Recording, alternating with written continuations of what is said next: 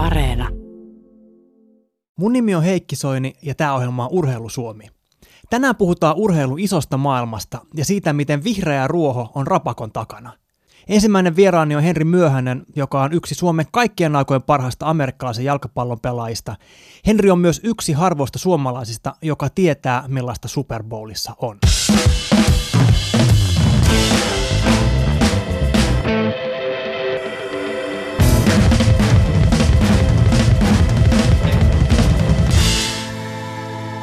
Urheilu Suomi. Virittäydytään ensin taas päivän aiheeseen Urheilusuomen viikon radiokolumnin muodossa. Urheilu Suomi. Erikoisin urheilunäytelmä, jossa olen ollut osallisena, tapahtui Keniassa. Jos katsoo miesten maratonin maailmantilastoa tältä vuodelta, niin sadasta parhaasta juoksijasta 60 on Keniasta. Ja näistä suurin osa tulee Iten nimiseltä paikkakunnalta. Olin muutama vuosi sitten Itenissä juoksemassa. Paikka on pelkkää punertavaa hiekkatietä parin tuhannen metrin korkeudessa merenpinnasta ja juoksuradan keskellä laidunsi lehmiä.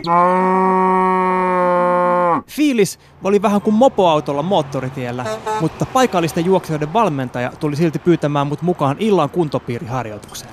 En kehdannut kieltäytyäkään, joten meni vähän pelosekaisin tunteen paikalle. Pelko oli turhaa. Kenian parhaat juoksijat olivat käsittämättömän jäykkiä.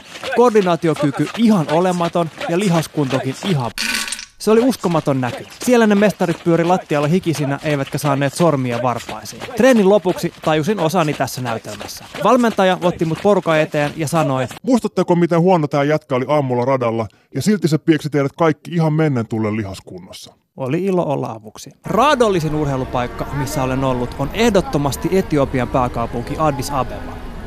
Kaoottinen aaltopeltikaupunki sijaitsee yli 3000 metrin korkeudessa merenpinnasta ja korkeus yhdistettynä 40 asteen lämpötilaan saa sydämen lähes räjähtämään. Kyselin paikallisilta, että missä juoksijat treenaavat ja sain viikon kyselyn jälkeen kutsun treeneihin. Hölkkäsimme auringon noustessa sellaiselle kuumuuden polttamalle nurmikentälle, joka oli täynnä juoksijoita. Kaikki tuijottivat mua kuin aavetta ja sain kuulla olevani ensimmäinen valkoinen juoksija kentällä ikinä. Ensimmäinen tunti juoksu oli pelkkää todistelua, että mulla nyt ylipäätään oli oikeus olla siellä, mutta sen jälkeen jengi rupesi nostamaan peukkua ylös. Kentän laidalla seisoi yksi valkoihoinen ukko. Kun kysyn, että kukas toi on, niin paikalliset juoksijat selittivät systeemin. Paikalla on joka päivä kaikkien suurten urheiluvälinen valmistajien edustajat. Jos erottuu joukosta, saa ensin varusteita. Seuraavaksi pääsenkin sitten jo urheilumerkin omaan treenikeskukseen jonnekin ylemmäs vuorille, ja sieltä juoksijoita sitten ruvetaan viemään ympäri maailmaa katujuoksutapahtumiin tienaamaan rahaa managerilleen.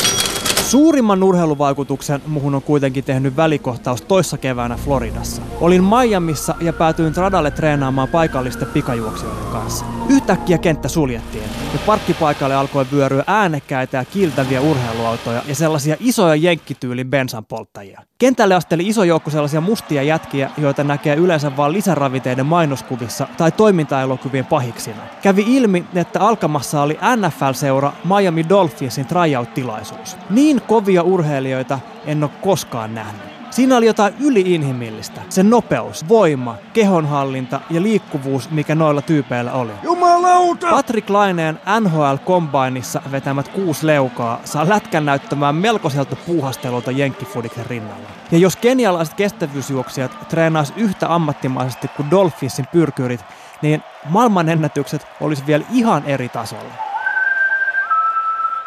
Tervetuloa Urheilusuomen vieraaksi Henri Myöhänen.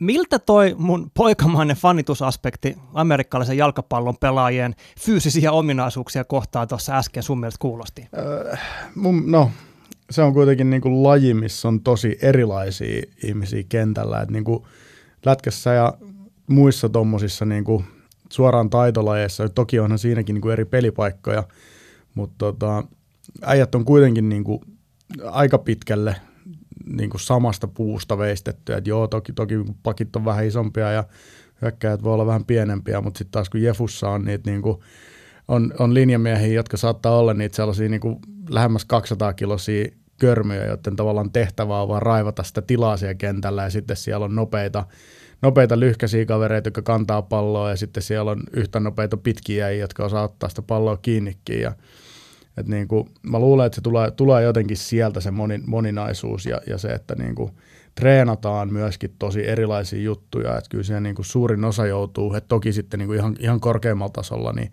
niin se on tosi, tosi sellaista niin kuin kohdennettua toki myös se treenaaminen, mutta niin kuin ihan alusta asti sä joudut vetämään niin kuin tosi, tosi erilaisia harjoitteita.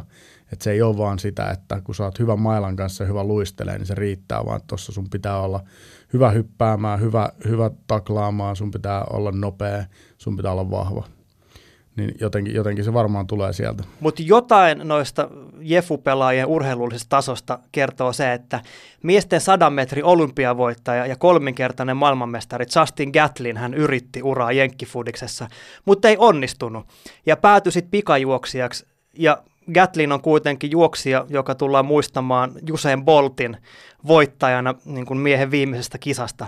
Eli Jenkeistä siis epäonnistuneesta Jenkkifudiksen pelaajista tulee maailman nopeampia pikajuoksijoita. Niinhän ne väittää, että, tota, että sieltä tai Jenkkifudiksen parista niin oikeasti löytyy ne maailman nopeimmat. En tiedä, onko sitä kukaan ikinä niin sen enempää tutkinut, mutta tota, kyllä mä kanssa uskon, että niin kuin, ei välttämättä siis on, aina pitää huippuurheilussa muistaa se, että se niin kuin, huippurheilijat on ihan niin kuin äärimmäisyyteen vietyjä koneita tekemään sitä, sitä tiettyä juttua. Et sen takia niin kuin, Uh, mun mielestä esim. tämä nykyinen CrossFit-buumi on, on niin kuin hyvä esimerkki siitä, että joo, että sä voit olla siinä harjoittelussa tosi hyvä ja joo, sä voit tituleeraa itseäsi maailman parhaaksi uh, tai kovimmaksi urheilijaksi sillä, että sä oot niin kuin monessa eri lajissa paras, mutta sitten kun lähdetään oikeasti kilpailemaan siitä, että kuka vaikka on maailman nopein, niin tota, kyllä se vaatii sitten kaiken sen pohjan lisäksi, mitä sulla on, niin ihan niin kuin mieletöntä sen koneen tavallaan trimmaamista. Nythän me ollaan tänä vuonna nähty, kuinka Lauri Markkanen on tehnyt hienoa jälkeen NBAssä,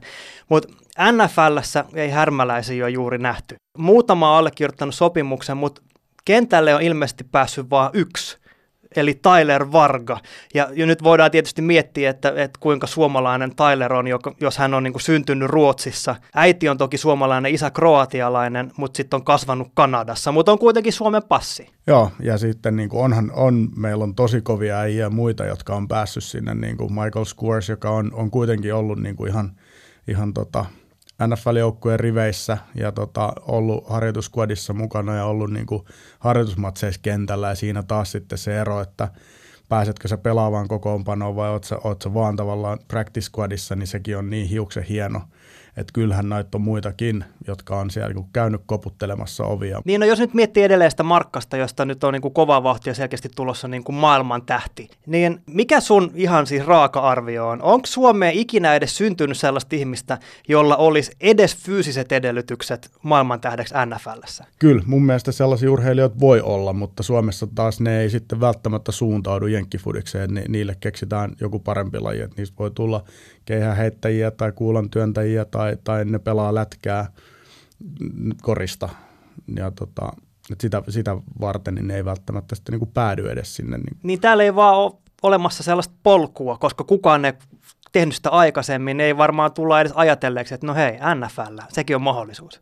Joo, kyllä toi, toi niin kuin tavallaan polun raivaaminen on, on myös tosi iso juttu, että me, me välillä ollaan vähän semmoisia kyräileviä, että ei, ei kerrota näitä juttuja, mutta tota, kyllä mun mielestä tuossa niin Jefu-kommunissa niin, niin tota, tosi hienosti on autettukin sitten niin kuin niitä kavereita, joilla on mahikset. No, mutta Suomihan on menestynyt sekä miehissä että naisissa Jenkkifudiksi arvokisoissa todella hyvin.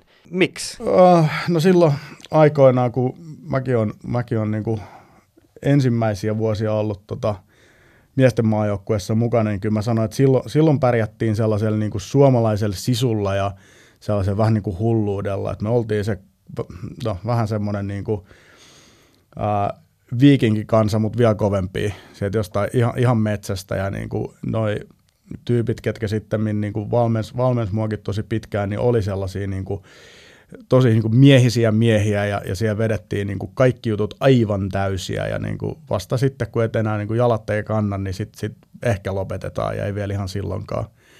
Ja tota, sen jälkeen sitten taas on niin kuin ehkä jopa niiden niin kuin yliopisto, yliopistossa pelaamassa käyneiden ja sitten, sitten niin kuin, ää, NFLstä haettujen oppien takia, niin tavallaan tullut tosi paljon enemmän sitten sitä niin kuin taktiikkaa mukaan. Urheilu Suomi. Suomessa jenkkifudis on tietysti aika pienen piirin laji, harrastajamäärältään ja yleisöltään. Ja se johtaa tietysti siihen, että lajitietous on myös maassa aika huono.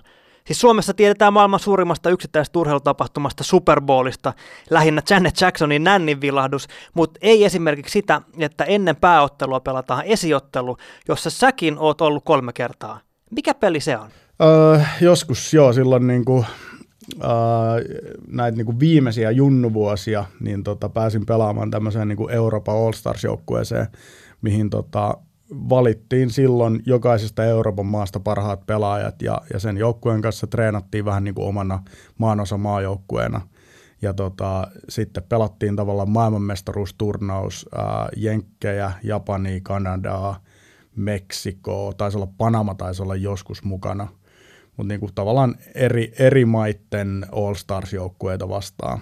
Ja tota, ymmärtääkseni edelleen sitä samaa sarjaa pelataan, mutta nyt se on, se on ilmeisesti vähän niin kuin vielä nuoremmille, nuoremmille tota, tarkoitettu. Ja se oli käytännössä niin kuin NFL Euroopan ja NFL, NFL niin kuin yhdessä tota, sponssaama juttu, mistä sitten niin kuin haluttiin kasvattaa niin kuin maailmasta pela, niin kuin muualtakin kuin vaan jenkeistä pelaajia ihan niin kuin NFLn käyttöön ja NFL Euroopan käyttöön. Ja tota, sen käytännössä niin kuin esiottelut oli tämä niin kuin maailmanmestaruusturnaus ja sen, sen niin kuin maailmanmestaruusturnauksen finaali pelattiin aina sitten Super Bowl-stadionilla ennen, ennen tota Super Bowlia. Ja valitettavasti ei ikinä finaaliasti päästy, mutta tota, päästiin aina kyllä katsomaan, katsomaan sitten finaalia. Taisi olla, me taidettiin olla Euroopan kanssa neljän, neljän siinä parhaimpana vuonna, mutta hävittiin muistaakseni Japanille toi tota. No Super Bowlista puhutaan Amerikassa pikaruokaravintoloiden jouluna. Siis sinä yhtenä sunnuntaina, kun Super Bowl järjestetään, niin Jenkeissä syödään noin 1,33 miljardia kanasiipeä ja juodaan suunnilleen yhtä monta litraa olutta. Ja mä sanon tämän nyt vaan sen takia, että se kertoo jotain sitä tapahtuman suuruudesta. Ja niin kuin sä sanoit äsken, niin sä oot ollut kolme kertaa siellä tapahtumassa ikään kuin pelaamassa. Niin miten sä kuvailisit Super Bowlia tapahtumana, kun sä oot kuitenkin ollut siellä lehtereillä? No ensimmäisen kerran sanotaan, kun siellä pääsi käymään, niin tota, eihän sitä pystynyt suomalainen urheilija edes niinku käsittämään. Me oltiin silloin Tampa Bayssä ja tota, muistaakseni oli se vuosi, kun Tampa Bay pääsi ensimmäisen kerran tota, Super Bowliin myös pelaamaan ja me saatiin kuitenkin, niin kuin, me käytännössä hengattiin siellä ihan niiden niin Super Bowl-pelaajien kanssa. Me saatiin käydä tota, siellä NFL Media Centerissä, viettää päivä niiden kanssa ja se oli makeata, kun ne oli kuitenkin silleen, niin kuin, ne on tosi kannustavia ja sellaisia, ne tiesi, että nämä on nuoria, nuoria skundeja ja niin kuin maailman parhaita myöskin. Ja tota, siinä ei ollut oikeastaan ehkä semmoista, itse ei tajunnut sitä semmoista niin fani, fani kulttuuria ja niin kuin fanituskokemuksena, vaan että se oli enemmän semmoinen, että yritettiin vähän kysellä, että, no, että mikä, on, mikä on kova juttu ja miten kannattaa treenaa sitä ja tätä ja tota. Ja, Muistaaksä jonkun opin, minkä sä sait sieltä? Uh, en, en mä nyt suoraan muista oppeja, mutta tota, muistan tilanteen, missä tota Warren Sapp, joka oli tämmöinen aivan niin kuin, mitähän se painaisi, parisataa kiloa ja melkein kaksimetrinen, niin kuin todella, todella iso äijä ja tota, meidän noin linjamiehet jutteli sen kanssa ja en mä tiennyt kuka se oli tyyliin. Ja tota, meni vaan heittää sen kanssa läppää ja tota, silloin oli sen tytär ja vaimo siellä mukana ja tota, se oli sen verran iso, siis oli tota, vaalea, vaalea tytär ja vaalea vaimo ja se nosti ne molemmat tuohon olkapäälle. Niin kuin, vähän samalla tavalla, kun sä nostat lapsen toiselle, niin se nosti vaimon kanssa toiselle ja että kuka tämä on ja tommosia, tommosia juttuja, mutta ei, niin kuin jotenkin niitä ei silloin, sitä oli itse vielä niin, kuin niin fokusoitunut siihen, että sitä ajatteli, että mäkin tuolla, tuolla vielä joskus, niin sitä ei jotenkin osannut katsoa silleen, niin kuin, että toki katso ylöspäin ja silleen respektillä, mutta ei osannut silleen fanittaa ja pyytää hirveästi nimmareita ja semmoista. Millaista se oli pelaajana nimenomaan astella sinne ylipäätään siis se se areena ja sitten mun käsityksen mukaan, niin siellä on melkoinen show myös siellä itse päätapahtuma ulkopuolella, siellä stadionin pihalla. Joo, se NFL Experience, miksi sitä kutsutaan siinä niin kuin ulkopuolella, niin se on jo itsessään niin kuin vaikuttavaa, että siinä on paljon, paljon oppeja, mitä ehkä suomalaiseen urheiluunkin pitäisi, pitäisi hakea, että siellä on niin kuin ihan kaikkea mahdollista niin kuin fanikamakaupasta erilaisiin ää, pikajuoksuratoihin, missä voit juosta mekaanista pelaajaa vastaan, joka juoksee niin kuin sillä oikealla vauhilla tyyliin 40, 40 jardia ja on kaiken maailman ota pallo kiinni ja voita juttuja ja tota, siellä on kanssa niin kuin voi tavata pelaajia ja kokeilla niiden varusteita ja että niin kuin nuorena poikana sinne kun paineli ja niin kuin ei ollut tavalla, että oli tietty nähnyt niin kuin telkkarista, mutta kun ei osannut yhtään ymmärtää sitä, niin kuin, miten valtava, valtava ää, niin kuin kokemus on siinä kaiken ympärillä ja, ja kyllähän niin kuin pelkästään jo ne kaupungit, missä, missä toi tota Super Bowl pelataan, niin sen viikonlopun ajan, niin joka paikassa on jonkunnäköistä hulabaloota ja niin kuin, et, et se ei ole pelkästään edes se vaan niin kuin stadionin ympäristö, vaan kyllä se on koko kaupunki silloin.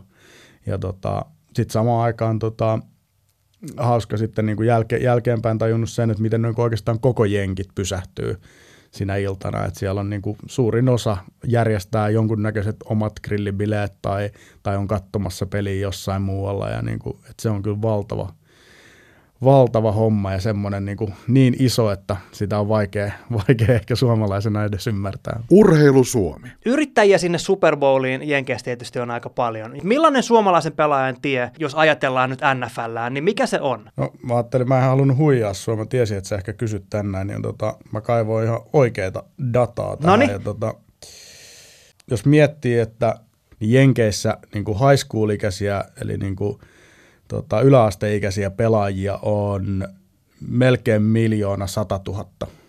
Ja niistä ää, seniorivuoteen ää, yltää semmoinen 310 000 suurin piirtein. 310 000 seniorikäisestä pelaajasta yliopistoon pääsee 70 000 vähän päälle. Niistä yliopistoon päässeistä NFLään skautataan – eli 70 000 niin skautataan suurin piirtein 6500. Niistä 6500 kon, kombineihin, eli näihin testeihin, mitä säkin oot käynyt katsomassa, niin pääsee 350. Ja niistä 350 noin 250 draftataan. NFL taitaa nyt, siellä on 32 joukkuetta, joukkueessa saa olla 53 pelaajaa, niin siellä on yhteensä mitäs 1696 pelaajaa, niin niistä 1,6 prosenttia ainoastaan yltää nel- nelosvuodelle.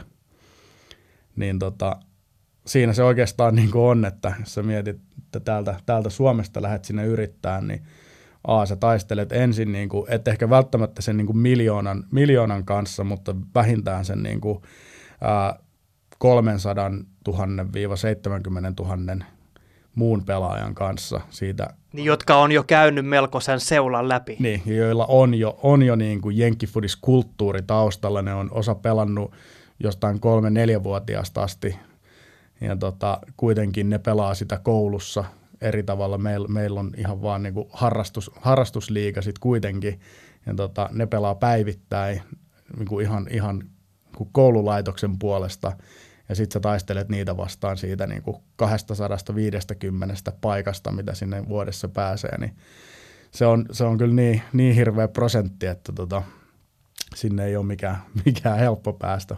Helpompi on melkein voittaa jossain tota jokerissa, kuin päästä sinne. No mutta millainen sun oma polku Amerikkaa oli? Sä oot kuitenkin siellä käynyt. Mulla oli ehkä silleen vähän erilainen, erilainen polku siinä mielessä, että se tosiaan meni sen NFL, NFL Euroopan ja niiden, niiden testien kautta. Uh, NFL Eurooppaahan ei siis, ei siis enää ole, että se jossain, jossain kohtaa siinä sitten lopetettiin.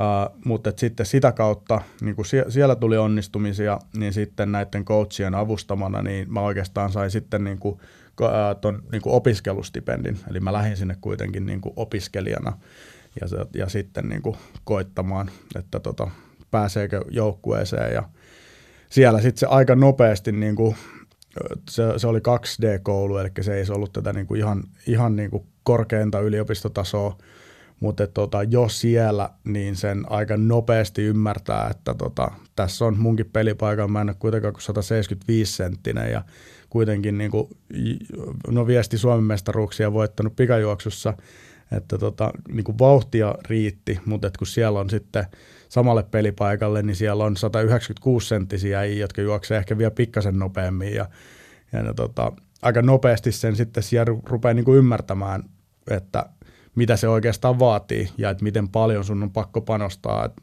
siellä ei oikeastaan enää sillä tasolla, jossa oikeasti oikeasti haluat NFLään, niin sitä ei lähdetä vaan koittamaan, vaan sitten siihen panostetaan ihan kaikki, mitä sulla on. Urheilu Suomi. Eilisessä Urheilusuomen TV-ohjelmassa koripalloilija Hanno Möttölä puhui kokemuksistaan Utahin yliopistojoukkoessa näin. Urheilu Suomi. Meillä oli toisia freshmaneja, jotka itki joka harjoituksessa.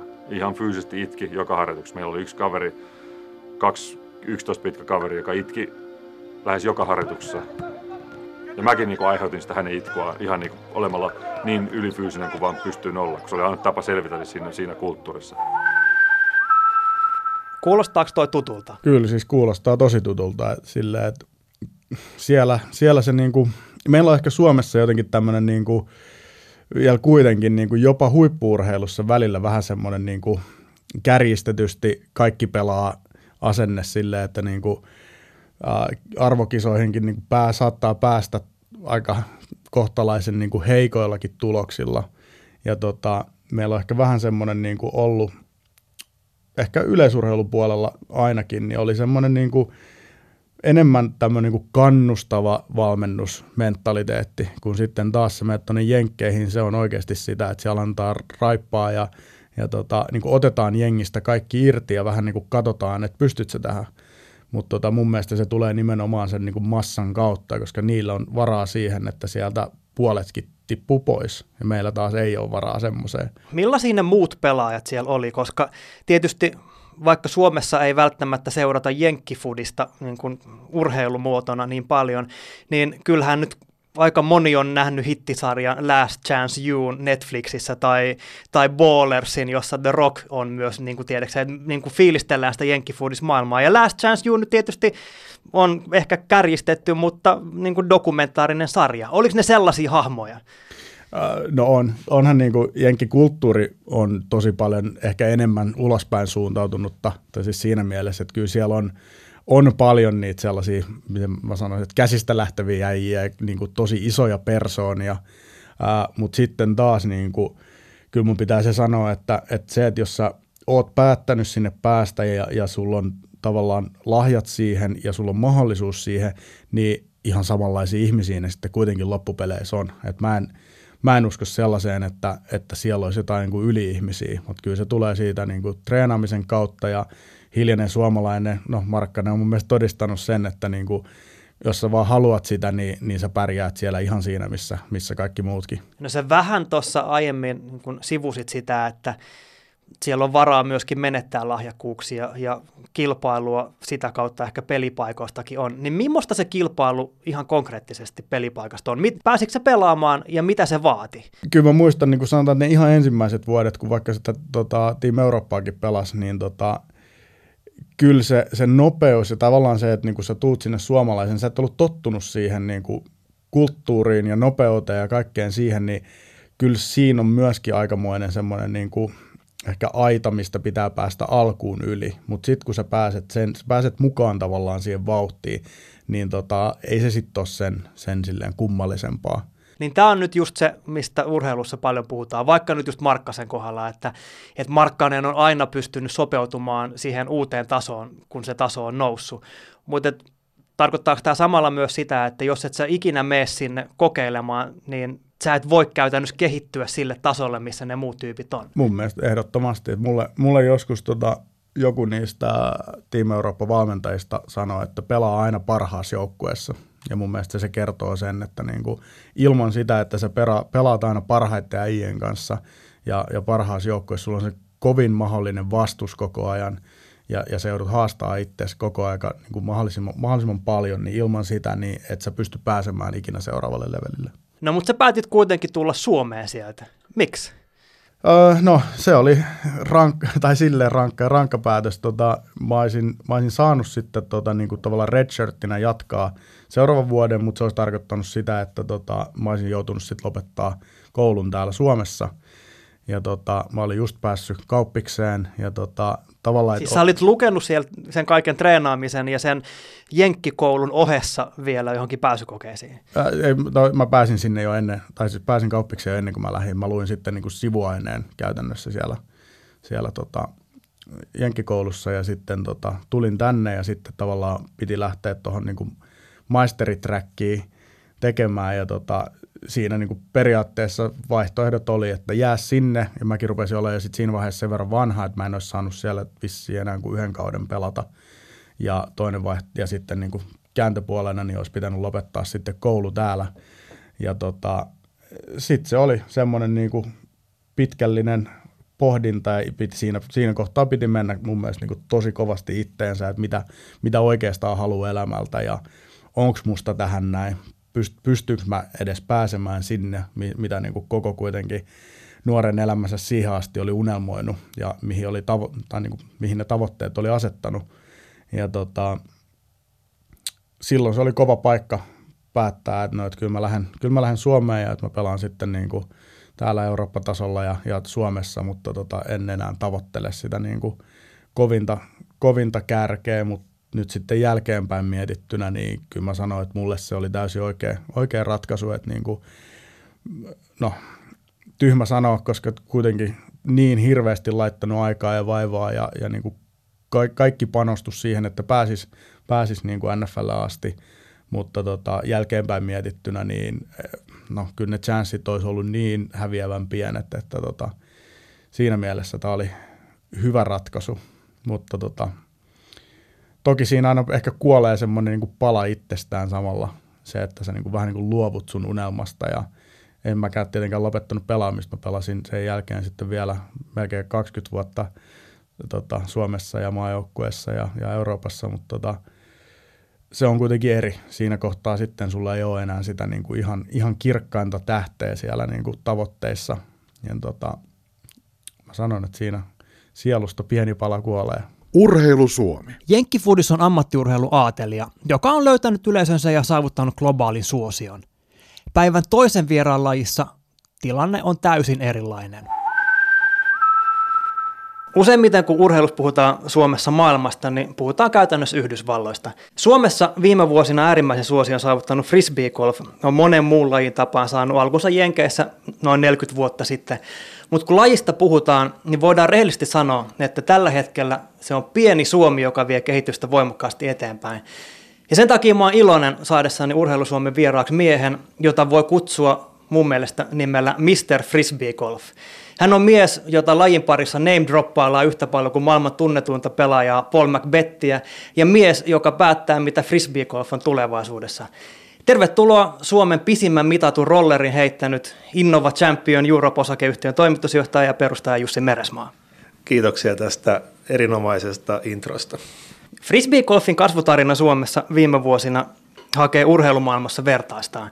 Siis yksittäisiä huippuratoja löytyy tietysti eri puolilta maailmaa, mutta sellaista rataverkostoa ja harrastajien määrää ja heittäjien yleistä taitotasoa, niin sellaista ei asukaslukuun suhteutettuna ole missään muualla kuin Suomessa. Mihin tämä kaikki sun näkökulmasta perustuu? Mä oon tullut siihen tulokseen, että kaikki tällä teet, niin kuin mä puhun nyt ilmiöstä, ja ilmiöstä nimeltä frisbee golf, niin niillä pitää olla oikea aika. Ja meillä oli oikea aika sen takia, että – että tämä lajin kehitys ja kehityksen kasvu ajoittuu tähän internetin, sosiaalisen median ja kaiken tämän teknologian, lähinnä digitaalisuuden kehityksen kanssa hyvin yhteen.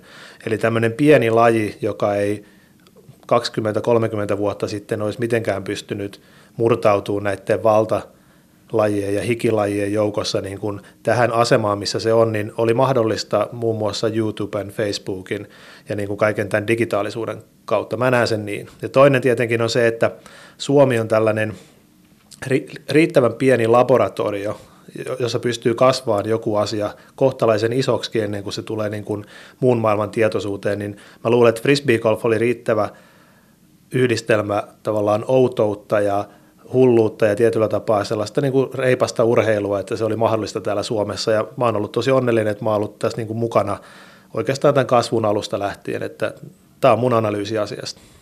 Niin se on totta. Siis Suomessahan on tapana ollut, että heitetään kaikkea, mitä, tai niin kuin heitetään kilpaa saapasta ja kännykkää ja kannetaan eukkoa. Ja siis kaikki niin kuin, ne on aina tämmöisiä niin kuin hulluja juttuja. Ja sitten tietysti meillähän on niin kuin aina ollut kiinteä suhde luontoon, niin jotenkin niiden yhdistelmähän tämä nyt tietysti varmaan on. Kyllä, ja sitten nimenomaan mainitsit tässä että ratojen määrää ja tätä ratainfrastruktuuria, niin Suomi on yksi parhaita maita, mihin voidaan perustaa näitä frisbee golf-kenttiä, koska meillä on täällä tilaa. Että koitapa tehdä tätä samaa Los Angelesin alueella, niin huomaa nopeasti, että frisbeegolfille ei ole tilaa. Niin ja sitten tietysti varmaan niin kuin yksi osa sitä lajin mieletöntä kasvua on tietysti ollut se, että ne radat on ollut ilmaisia. Kyllä joo, että oikeastaan se on ollut mulla päivänselvää, että tämän lajin harrastaminen pitää olla mahdollisimman helppoa ja edullista. Ja tällä kunnallisen frisbeegolf-kentän pelaaminen ei, ei pitäisikään olla maksullista. Et sitten nämä maksulliset radat on erikseen, joiden, joka on tavallaan se seuraava kehitysaskel, mutta se ilmaisuus on tärkeä osa tätä lajin kehitystä. Jos ratojen ja harrastajien määrää tosiaan suhteutetaan asukaslukuun, niin Suomen vertailuluvut suhteessa muihin maihin on siis ihan mykistäviä. Ja sulla on varmaan niitä viimeisimpiä lukuja siis jossain määrin mielessä. Miltä se näyttää? No siis jos puhutaan ihan pelkästään frisbeegolf-radoista, niin Suomessa tällä hetkellä, kun tätä nauhoitetaan, niin on noin 625 frisbeegolf-rataa. Ja niistä tosiaan 99 prosenttia on ilmaisia pelata. Ja se perustuu siihen, että me ollaan saatu tavallaan Suomessa lyötyä läpi pelkästään semmoinen konsepti kuin mitä on frisbeegolf-rata. Ennen, ennen kuin me ruvettiin tekemään tätä työtä ja mä tein tällaista markkina- ja muuta tutkimusta tähän, niin huomasin, että esimerkiksi radalle ei ollut oikeaa määritelmää, niin se rata piti määritellä. Ja nyt oikeastaan Suomi on ensimmäisenä maana niin kuin määritellyt yleisellä tasolla, mitä on frisbeegolf ja mitä se rata on. Tämä on aiheuttanut sen kasvun.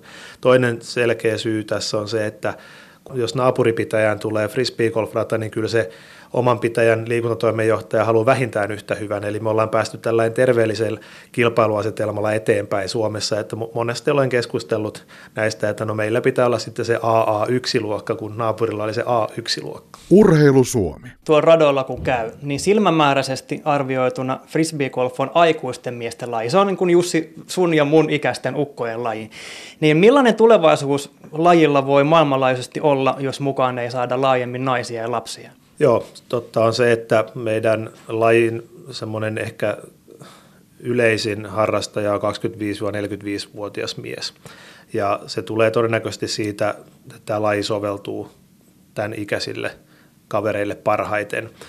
Se, mikä on ollut hieno nähdä, niin, ja tietenkin meidän analytiikka tuolla verkossa kertoo sen, on se, että tulee enemmän nuoria mukaan, eli se tavallaan teinien osuus on kasvanut tässä frisbeegolfissa ja mä luulen, että se tulee pelkästään näiden maailmantähtien ja tämän lajin niin kuin YouTube-näkyvyyden kannalta, että se on niin paljon helpommin saavutettavissa heillä. Ja tota noin, se, että tässä on ollut nyt jo, mä oon itse ollut lajin mukana yli 20 vuotta, ja nyt nimenomaan kun laji on kasvanut radikaalisti muutaman viime vuoden aikana, niin on tullut tämä yhdenvertaisuus- ja naiskeskustelu mukaan, että miksei ole enempää naisia mukana ja miksei naisten frisbeegolfia näyttää niin paljon mediassa, niin tämä on aika luonnollinen ilmiö. Mun mielestä se on ollut tämän koko lain historian aikana ollut tämä sama tilanne, että se ei ole muuttunut mihinkään, nyt siitä vaan keskustellaan enemmän. Ja mä väitän, että tärkein asia saada naisia ja nuoria pelaajia mukaan tähän lajiin on järjestää heille tapahtumia, kilpailuja, koulutuksia, tutustumistilaisuuksia. Nyt tämä lajin suurimmat tapahtumat niin menee aina sillä niin kuin miesten kärki edellä, niin on ihan ymmärrettävää, että siihen viereen kun lisätään naisten sarja, niin se ei voi olla kauhean suosittu, mutta kaikki nämä naisille omat niin kuin naisten kilpailut, niin ne on tosi suosittuja. Että niitä pitää saada lisää ja tietenkin sitten näitä junnutoimintaa lisää, niin kyllä ne sieltä ne harrastajat tulee, mutta tällä hetkellä järjestäjätasolla niin mietitään ehkä liikaa tätä miehiä ja avointa. No mun tausta on niin sanotussa perinteisissä lajeissa. Ja olisi tietysti niin kuin mitä tahansa mieltä vaikka yleisurheilun vetovoimasta, jossa mun oma tausta on, niin siellä liikutetaan seuroissa ihan mielettömän suurta massaa nuoria. Eli niin kuin seurojen toimesta vapaaehtoispohjalta vedettyjä harjoituksia useamman kerran viikossa, ja sitä voi harrastaa niin kuin heti alusta lähtien hyvässä ohjauksessa. Ja nyt jos ajattelee, että nuori harrastaa frisbeegolfia, niin mitä se käytännössä tarkoittaa? Siis onko se niin kuin sitä, että sä oot yksin käyt heittämässä jossain ilman, että joku tai kukaan ylipäätään niin kuin valmentaa tai, tai katsoo sun perään? Tai sitten sä saatat osallistua ehkä niin kuin jonkun huipun klinikalle kerran vuodessa ja maksat sen parisataa, koska sen huipunkin pitää elää jostain. Ja sit, niin kuin mun näkökulmasta kehittämisen varaa tässä lajin parissa tietysti olisi vielä aika paljon. Todellakin, ja tästä tullaan nyt siihen, kun puhuit perinteiset lajit, niin frisbeegolf on digiajan laji. Eli jos ajatellaan, että kuinka moni nuori aloittaa korkeushyppyn katsomalla YouTube- tai Instagram-videoita, niin se on aika vähän. Eli ne tullaan sieltä niin kuin sillä perinteisellä, että äiti ja isä on kuulunut tähän pyrintö tai tähän tota, noin ponnistukseen ja sit sitä kautta heidät viedään sinne oppimaan myös niin kuin muitakin sosiaalisia taitoja kuin pelkästään vaan hyppään korkeutta. Frisbee-golf on lähtenyt siitä, että se on hyvin individualistinen laji, eli sitä tehdään yksin riippumatta niin kuin muiden aikatauluista tai riippumatta niin kuin muiden muiden säännöistä tai muista. Sen takia frisbee golf on aina tavallaan muovautunut sen kulttuurin tai sen maan tarpeisiin ja sen henkilöiden tai harrastajien mukaan. Ja tässä tapauksessa frisbee golf on oikeastaan lähtenyt leviämään sieltä niin kuin individualistista, ei niinkään seuraohjatusta ympäristöstä. Ja nyt tällä hetkellä Suomen Frisbee Golf-liitto esimerkiksi tekee todella hyvää työtä koulutus- ja valmennusohjelmien kanssa. Ja, ja tämä tulee niin kuin nyt vasta kantamaan hedelmää sitten tulevina vuosina, mutta tässä ollaan menty tavallaan vähän niin kuin juuri toistepäin niin kuin perinteisissä lajeissa, eli ollaan lähdetty siitä yksilöstä ja sitten ruvetaan tekemään niin kuin sitä seuratoimintaa, kun taas sitten näissä niin sanotuissa perinteisissä lajeissa niin on yleensä lähdetty aina sitä seuraa edelleen ja sitten katsotaan, mitä yksilölle tapahtuu. Että tämä on hyvin erilainen lähestymistapa. Mä itsekin siis heitän frisbeegolfia, on käynyt Jenkeissä heittämässä, niin Suomen puolustukset toki tässä asiassa on sanottava, että Jenkeissä niitä lapsia tai edes nuoria heittäjiä, niin niitä ei sieltä radolta juurikaan löydä. Siis, et, ja mä muistan, kun siellä olin, olin jotain kierrosta kiertämässä, niin mä kyselin paikallisilta heittäjiltä syytä, että miksei täällä ole ketään lapsia heittämässä niin vastaus oli, että ihmiset mieltää Jenkeissä frisbeegolfin edelleen sellaiseksi hippitouhuksi, mitä sä äsken just puhuit, että niin kuin tällaista individualistista omilla säännöillä toimimista jossain. Ja niin kuin, että siellä edelleen niin kuin vanhemmat ajattelee, että, että frisbeegolf on jotain, missä niin kuin mennään metsään polttamaan pilveä ja sitten heitellään. Ja tiedätkö, sen takia ne niin uskalla vanhemmat päästään lapsia radoille. Toki kun Jenkeistä puhutaan, niin siellä nyt ei niin kuin vanhemmat uskalla päästä lapsia muutenkaan edes yksin ulos. Mutta siis jos miettii tätä pohjaa, niin, niin miten on mahdollista, että kaikista maailman parhaista pelaajista ihan terävin kärki edelleen tulee Jenkeistä, kun se tilanne on tämä? No tähän on mul, mun mielestä aika yksinkertainen selitys ja syy on se, että eh, ensinnäkin Yhdysvallat, missä tämä laji on kehitetty, niin siellä on tällä hetkellä harrastaja populaatiosta 90 prosenttia. Eli siellä on vain yksinkertaisesti sitä massaa niin paljon. Plus, että Yhdysvallat – on hyvin tulosorientoitunut menestysorientoitunut kansa, joka tarkoittaa, että mitä tahansa siellä tehdään, niin sitä kilpaillaan ja sitä kilpaillaan rahasta. Ja sitten kun puhutaan rahasta, niin silloin luonnollisesti aina, aina tulee tietyt intressit ja motiivit sen niin kuin oman taidon kehittämiseen ja lopulta sitten sen elannon tienaamiseen tämän oman taidon myötä. Ja tätä kautta niin Yhdysvalloissa on riittävästi kilpailuja, pelaajia ja sitä rahaa, että tavallaan voidaan pitää itseään ammattilaisena. Ja sitten luonnollisesti, kun siellä kausi periaatteessa on 10-11 kuukautta, jolloin voi frisbeegolfia pelata kilpaa, niin se aiheuttaa sen, että verrattuna Suomeen, missä me täällä niin kun saadaan ensilumi lokakuussa ja toukokuussa on hyvä, jos päästään T-paidalla heittämään, niin se ero on valtava. Eli siellä on se massa ja sitten siellä on se kilpailuhenkisyys ja sitten siellä on myös tämä ekonomia eli mahdollinen raha kyllä musta tuntuu se, siltä, että nyt kun suomalaiset junnut aloittaa koko ajan aikaisemmin, niin nyt muutaman vuoden päästä niin on jotenkin mahdoton ajatus se, että ne jenkit pärjäisi, jotka on aloittanut vasta tiedätkö, parinkympin ikäisinä.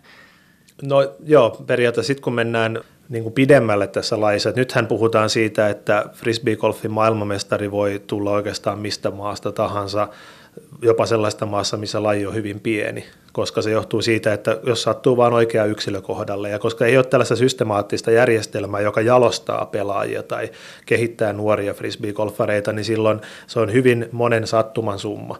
Suomessa ollaan niin kuin pisimmällä siinä työssä, missä päästään niin kuin koulutukseen, valmentamiseen ja muuhun, niin se tulee seuraavien 5-10 vuoden aikana näkyy varmasti. Eli mä uskallan väittää, että 10 vuoden sisään meillä on suomalainen maailmanmestari, oli se sitten miehissä tai naisissa.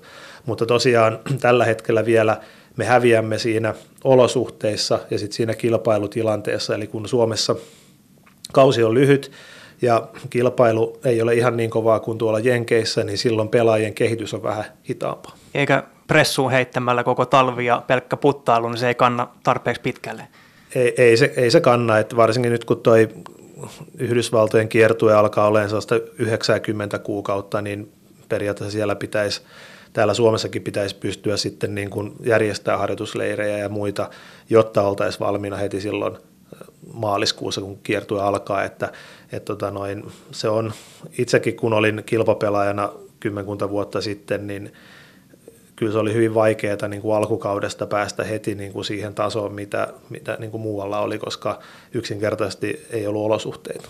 Tarkoittaako tämä sitä, että vaikka me nyt ollaan frisbeegolfin lipunkantajia ja, ja viedään kehitystä eteenpäin, niin edelleen voisi ajatella, että on mahdotonta luoda frisbeegolf-uraa ja päästä siellä huipulle menemättä sinne jenkkeihin? No siis riippuen mitä siltä uralta haluat, mutta jos haluat olla kilpapelaaja, niin mun näkemyksen mukaan siellä on käytävä pelaamassa useampiakin niin kuin kilpailuja, mutta sitten taas jos haluaa uran niin kuin frisbee-golfilta, niin sehän voi tehdä myös koulutuksen kautta tai erilaisten promootioiden kautta, että pelkästään pelaamalla hyvin harva loppujen lopuksi tulee tienaamaan niin kuin elantoonsa, että kyllä se täytyy olla yhdistelmä näitä kaikkia. Urheilu Suomi. No nyt Jussi, jos otetaan tuo Yhdysvallat niin kuin tarkempaan tarkasteluun, koska se nyt on se frisbeegolfin MMA ja se nyt väkisinkin pyörii tässä keskustelussa, niin no mun kokemukset jenkkiradoista rajoittuu alueelle niin kuin Texas ja sitten siitä sinne niin kuin Miamiin ja sit siinä niin kuin välillä kaikki osavaltiot. Joten länsirannikko on vielä kokematta, mutta kyllä mun niin kuin kokemus siitä, että on, että frisbee golf-kulttuuri on siellä ihan lapsen kengissä verrattuna Suomeen. Ja jos sitten niin kuin jotenkin yrittää niin kuin hahmottaa, niin siellä on ratoja, mutta ne on useimmiten aika huonoja verrattuna Suomeen. Ne on rakennettu jonkun puiston yhteyteen, jossa heitellään sitten niin kuin ihan villisti jonkun leikkipuiston tai autotien tai softball-kentän yli. Ja ratakarttoja tai väyläopasteita ihan turha odottaa, niin niitä nyt niin kuin hyvin harvoin löytyy heittoalustana on joku asfalttitie, johon on maalattu väylän numero ja viiva, että heitä tästä takaa. Ja sitten jos haluaisi ostaa kiekkoja, niin niitä urheiluliikkeessä niitä ei ainakaan ole. Niitä saattaa olla joku, joku pieni innova frisbee-automaatti jossain radan yhteydessä, ja sitten siellä nyt on niin muutama kiekko. Tai sitten siellä on joku huruukko, saattaa olla jonkun peräkärryn kanssa myy, niin kuin jos nyt sattuu niin käymään tuuri siinä, kun se menet sinne radalle. Mutta mikä sun näkemys Amerikasta ja sitten frisbee-golfin tilasta siellä on? No oikeastaan ei hirveästi tarvitse lisätä tuohon, että, että se on hyvinkin juuri tuollaista myös siellä esimerkiksi Kaliforniassa, mistä tämä on lähtöisin, mitä kuvailit. Ja mulla on oikeastaan niin kuin kokemusta Itä- ja Länsirannikon niin kuin lajin tilasta ja radoista, että en ole hirveästi niin kuin niitä päässyt kiertämään, että ehkä 30 kenttää on pelannut siellä. Ja tosiaan se johtuu siitä, että tällä ensinnäkin Yhdysvallat on ihan valtava maa. Eli asia, oikeastaan siihen Texas on erilainen, se on ihan eri valtio kuin Kalifornia tai New York tai joku muu. Eli siellä on niin paljon erilainen se kulttuuri joko pelkästään maan sisällä. Mutta sitten siellä on myös erilainen ilmastonala, eli esimerkiksi Texas ja Kalifornia on tällaisia hyvin ku, kuivia ja kuumia osavaltioita. E, esimerkiksi frisbeegolf ei ole kauhean hyvä harrastus kesäaikana siellä, koska on liian kuuma ja siellä ei pääse mihinkään suojaan. Ja sitten taas toisaalta, kun illalla tulee viileitä, niin siellä ei enää valoa. Eli tämmöinen valaistut radat olisi niin kuin todella tulisi tarpeeseen, koska silloin siellä pystyisi harrastamaan. Se on niin erilaista kuin täällä Suomessa, jolloin meillä on kolme kesäpäivää, hyvää kesäpäivää kesässä, jolloin silloin kaikki on ulkona. Ja kaikki tietää, että okei, nyt on teepaitakeli. Mutta tosiaan, mitä näihin ratoihin tulee, niin eh, se johtuu siitä, että siellä ei ole yhtenäistä käsitystä ja sinne ei tuskin, mä, mä osaan uskallan arvioida, että sinne ei koskaan tulekaan yhtenäistä käsitystä siihen maahan, mitä on. Miksi? Ne johtuen siitä, että, että siellä on niin monta erilaista vahvaa käsitystä. Että totta kai mä oon niin kuin, ehkä niin kuin eniten ylpeä tällä hetkellä siitä, että me ollaan pystytty tuomaan Yhdysvaltojen markkinoille tämä meidän oma ratakonsepti. Ja nyt jos ajatellaan näitä isoimpia kilpailuja, mitä siellä nyt pelataan, esimerkiksi tämä USDGC eli Yhdysvaltojen mestaruuskilpailu, niin tänä vuonna siellä otettiin käyttöön tämmöiset keinonurmitiit. Ja se on mun mielestä osoitus siitä, että jotain Suomessakin osataan tehdä, koska tämä on Suomesta lähtöisin tämä ajattelumalli. Kun sä oot kuitenkin vanha mainosmies, niin miten frisbeegolfin brändiä pitäisi sun mielestä Jenkeissä kehittää?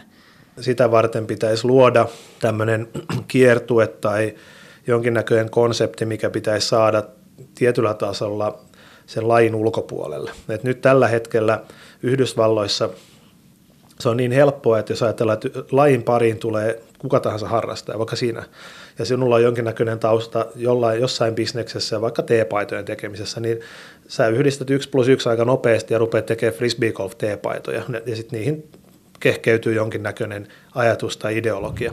Ja Yhdysvallat on täynnä, jenkit on täynnä tämmöisiä pieniä frisbee golf-yrityksiä, joita on yhden henkilön, kahden henkilön vetämiä, mutta se aiheuttaa sen, että se on hyvin pirstaloitunut. Siellä ei ole yhtään, tai se sanoisi hyvin vähän semmoisia isompia yrityksiä, joilla on niin kuin edes maanlaajuisesti vaikutusmahdollisuutta siihen lajiin. saati sitten sen lajin ulkopuolelle, mikä on täysin ihan erilainen kupla.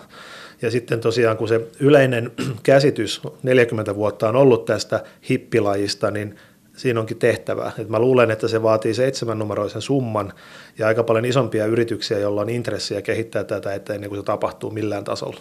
No mitä se vaatisi, että lajista saataisiin Jenkeissä, no tietysti ensin Jenkeissä, kun uskottavaa ammattiurheilua?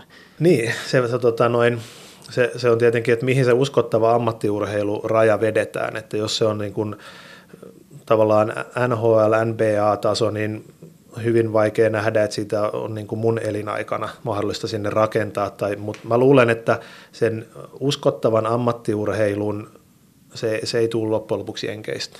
Mä uskon, että se tulee niin kuin Euroopasta ja se tulee jonkinnäköisten mediayhteistyö tai kaupallisten yhteistyöiden kautta, jolloin frisbee-golfi saadaan niin kuin huomattavan suuremman yleisön eteen sitä kautta. Et mä, mä en näe, että vaikka se kuulostaa pahalta sanoa, niin mä en näe, että me itse frisbee-golfin sisällä olevat tahot pystytään sitä niin kuin tekemään, että me tarvitaan niin kuin ulkopuolista apua. Mitä tahoja ne olisi? Kun sä puhuit, niin kuin viittasit mediaan tai jotain, millaisena sen sen näet? No, mulla on semmoinen ajattelumalli, että kun mä olen mainosmies, niin frisbee golf on oikeastaan väline. Se on oikeastaan niin kuin, mä näen niin kuin frisbee golfin mahdollisuuden levitä nopeammin on se, että joku globaali kuluttajabrändi, otetaan vaikka Coca-Cola, niin näkee frisbee-golfissa tietyn markkina-arvon, että hei, tuossa on semmoinen laji, mistä me halutaan rakentaa meidän kesäkampanja. Ja sitä kautta tämmöinen kuluttajabrändi voi helposti investoida jopa miljoonia tällaiseen niin kuin tiettyyn konseptiin. Ja sitten sitä kautta tavallaan tämä laji saa ihan erilaisen näkyvyyden. Eli mä näen, että se voi tulla tämä meidän kasvupyrähdys voi tulla tämmöinen ison globaalin yrityksen niin kuin markkinointikampanjana. Tai sitten se voi tulla, kun nykyään on paljon uusia medioita, esimerkiksi Red Bull Media House tekee niin kuin paljon tällaisia niin kuin Red Bull keskeisiä niin kuin lajeja tai muita, niin joku tällainen voisi, Red Bull voisi olla, ottaa niin frisbee-golfin omaksi lajikseen ja tehdä sitten sillä periaatteessa, mitä itse haluaa, ja sitä kautta frisbee-golf saisi sen näkyvyyden. Mä näen sen ehkä enemmän noin kuin sillä, että me paiskitaan täällä kymmenen vuotta pikkuhiljaa eteenpäin, koska loppujen lopuksi se on niin hidasta muutosta, että nähdäänkö me sitä itse. Urheilu Suomi. Mutta tässähän tullaan tietysti myös siihen ongelmaan, että edes täällä Suomessa niin kaikki ei varmaankaan ole ihan samaa mieltä siitä, että mihin suuntaan frisbeegolfia pitäisi viedä. Tiedän, että on suuri massa ihmisiä, jotka on sitä mieltä, että nyt jo laji on kasvanut liikaa ja niin kuin sunnuntai heittää turistit pois täältä löytyykö meitä täältäkään sellaista yhteistä hegemoniaa, missä mennään yhteiseen suuntaan? Tässä on semmoinen juttu, että jos ajatellaan, että frisbee-golf on kehittynyt nyt Yhdysvalloista ja se on kehittynyt tietenkin harrastajista sitä lajin, lajin keksiä, tai oikeastaan lajin, mutta näiden frisbee-golf-maalikorien keksiä Ed Hedrick, joka on nyt jo edesmennyt, niin tosiaan pystytti nämä ensimmäiset maalikorinsa 76 siihen Kalifornian Pasadenassa olevaan Oak Grove-puistoon. Ja tarina kertoo, että hänen sanot oli, että pojat pelatkaa. Ja sitten pojat pelas ja tavallaan he kehitti sinne oman radan ja omat heittopaikat ja säännöt. Kuinka moni ihminen haluaa muita omille radoille? Eli tavallaan tästä päästään tähän dilemmaan, että nyt kun suurin osa maailman radoista, varsinkin Yhdysvalloissa, niin ne perustetaan niin kuin paikallisten harrastajien taholta, niin me ihmiset ollaan itsekeskeisiä perusajatukseltaan, niin ei me haluta muita tai ainakaan liikaa ihmisiä meidän omille radoille. Ja nyt kun Suomessa ollaan päästy tästä alueasiasta yli, eli ollaan pysty konseptoimaan frisbee-golfrata ja tekemään siitä liikuntapaikka, niin silloinhan on erilaiset intressit saada liikuntapaikalle väkeä. Se ei olekaan enää yksittäisten harrastajien omistama, vaan se on kunnan tai kaupungin omistaa, mitä sitten tietenkin yhteistyössä harrastajien kanssa ylläpidetään tai kehitetään, niin se antaa mahdollisuuden tälle lajille kasvaa. Mutta esimerkiksi Yhdysvalloissa on paljon sitä väkeä, joka ei halua lajin kasvamaan juuri tästä syystä, että se, se heikentäisi heidän omia harrastusmahdollisuuksia. Eli tämä on, se, tämä on se dilemma, ja tästä pitää vaan päästä yli sillä, että se virallistetaan se harrastuspaikka. Urheilu Suomi. Jos nyt miettii frisbeegolfin voittorahoja, niin nehän on niin kuin, tosi pieniä. Ja vaan muutama pelaaja ammattilaiskisojen kärjessä pääsee edes omilleen, kun kisakulut lasketaan pois palkintorahoista. Niin mä nyt olettaisin, että sulla on joku ajatus siitä, että miten tätä, tätä pystyisi parantamaan. Joo, tämä on rahasta keskustelu aina frisbeegolfin ohella on erittäin mielenkiintoista. Ja siinä täytyy muistaa se, että, että on ihan kaksi erilaista koulukuntaa, eli on, on, on tämä lajin pääharrastajataso, joka on amatööri, eli ne pelaavat niin kuin intohimosta lajiin ja sen takia, koska frisbeegolf on heille, heidän mielestä siisti juttu. Ja sitten on tämä hyvin pieni joukko, joita on ehkä noin muutama prosentti, jotka pelaa sitten niin kuin kilpaa tosissaan rahasta. Ja tällä hetkellä niin maailmassa on ainoastaan kourallinen frisbeegolfilla tienaavia pelaajia. Jos ajatellaan niin kuin palkintorahojen suuruuksia, niin joo, ne on tällä hetkellä niin kuin isoimmissa kilpailuissa 5 ja 10 000 dollarin välillä on se voittajan osuus. Mutta se, mitä ei tavallaan yleisesti ole näkyvillä tai ole edes tiedossa, on se, että nämä nyky, nykyaikana varsinkin nämä, sanotaanko maailman kymmenen suosituinta pelaajaa, nyt täytyy muistaa, ei välttämättä parasta, niin mä oon yrittänyt rakentaa, ja varsinkin meidänkin urheilijoille, jotka meidän tallissa pelaa, niin sellaista kolmikantaa tähän niin kuin ansaintalogiikkaan. Eli se pelkästään se palkintoraha ei pitäisi ikinä olla meidän pelaajan niin kuin itse asiassa niin kuin päätulon lähde, vaan se pitäisi rakentaa promootio, koulutus ja muista yhteistyösopimuksista, jolloin se palkintorahasta muodostuu ehkä lisätulo, jolloin myös siihen pelaamiseen ei tarvitse suhtautua sillä ajatuksella, että mun muuten ensi, vuor- ens, ensi viikon safkat on kiinni tästä putista. Ja tämä, tämä perustuu siihen, että Nykyään digitaalisuus, sosiaalinen media mahdollistaa kenen tahansa fanittamisen mistä tahansa. Ja silloin kun puhutaan fanittamisesta, puhutaan emootiosta ja tunteesta. Ja silloin se voidaan yhdistää fanituotteeseen, tukemiseen toista kautta. Tällä hetkellä ei ole mikään salaisuus, että maailman viisi parasta pelaajaa, jotka on maailman viisi suositunta pelaajaa, ne tienaa enemmän rojalteilla, fanituotteilla kuin voittorahoina. Ja silloin, silloin muodostetaan jo ihan kohtuullinen toimeentulo näille. Niin ja just noin, mitä sä puhut noista niin promokiertueista, jotka nyt Suomessakin on nykyään jo vähän niin kuin joka kesästä herkkua. Että jenkkipelaajat tulee tänne ja sitten harrastajat pääsee tapaamaan ja haastamaan maailman tähtiä ehkä kotiradalla. Ja siinä tulee se semmoinen fiilis, että pääsee niin kuin kurkistamaan sitä niiden maailmaa. Niin onko tämä kannattavaa toimintaa tuolla kiekkomerkin edustajalle, tuommoinen promokiertue?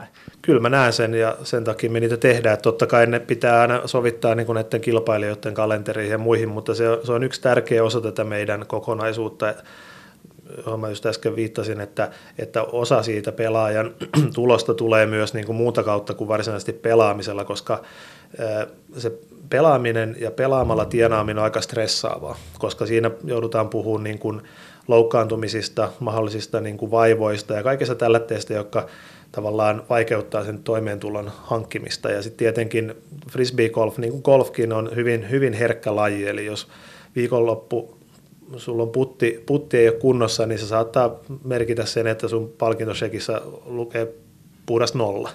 Ja tavallaan mä yritän niin kuin, ainakin meidän huippupelaajille niin kuin rakentaa sellaista niin kuin tulevaisuutta, missä niitä tulovirtoja on useampia, jolloin ei tulla siihen tilanteeseen, että tämä on niin kuin pakkopullaa. Ja just nämä promootiokampanjat niin, ja kiertueet, niin ne on itse asiassa ollut kaikkien kannalta hyviä. Siinä fanit ja varsinkin ne alueet, minne me päästään, me haluttaisiin käydä enemmänkin, mutta aikataulu ei aina mahdollisuuden, niin hehän saa ihan uskomattoman kokemuksen, koska harvassa lajissa pystyy saamaan maailman tähden niin kuin omalle radalle. Ja puhutaan nyt vielä semmoista niin kuin pienemmistä paikkakunnista. Ja sitten tietenkin toinen on se, että nämä jokainen ihminen haluaa myös olla suosittu ja, ja tota noin hehkutettu, niin totta kai kun he pääsee niin kuin stressittömässä olosuhteessa tekemään näitä juttuja, niin se on myös pelaajille mahtavaa. Ja sit, sitä kautta mä näen, että yrityksen kannattaa tehdä näitä asioita. Urheilu Suomi. Niin mikä on ikään kuin se ultimaalinen tulevaisuuden toive, joka sulla on frisbee. Ei tarvi olla edes tavoite, vaan toive siitä, että mitä se sitten niin loppujen lopuksi parhaimmillaan, mitä frisbee golf voisi olla, sanotaan nyt vaikka 10-15 vuoden päästä. Tämä on helpoin kysymys tänään. Tota noin, mulla on henkilökohtainen missio tehdä tästä lajista kansainvälinen tai globaali urheilulaji.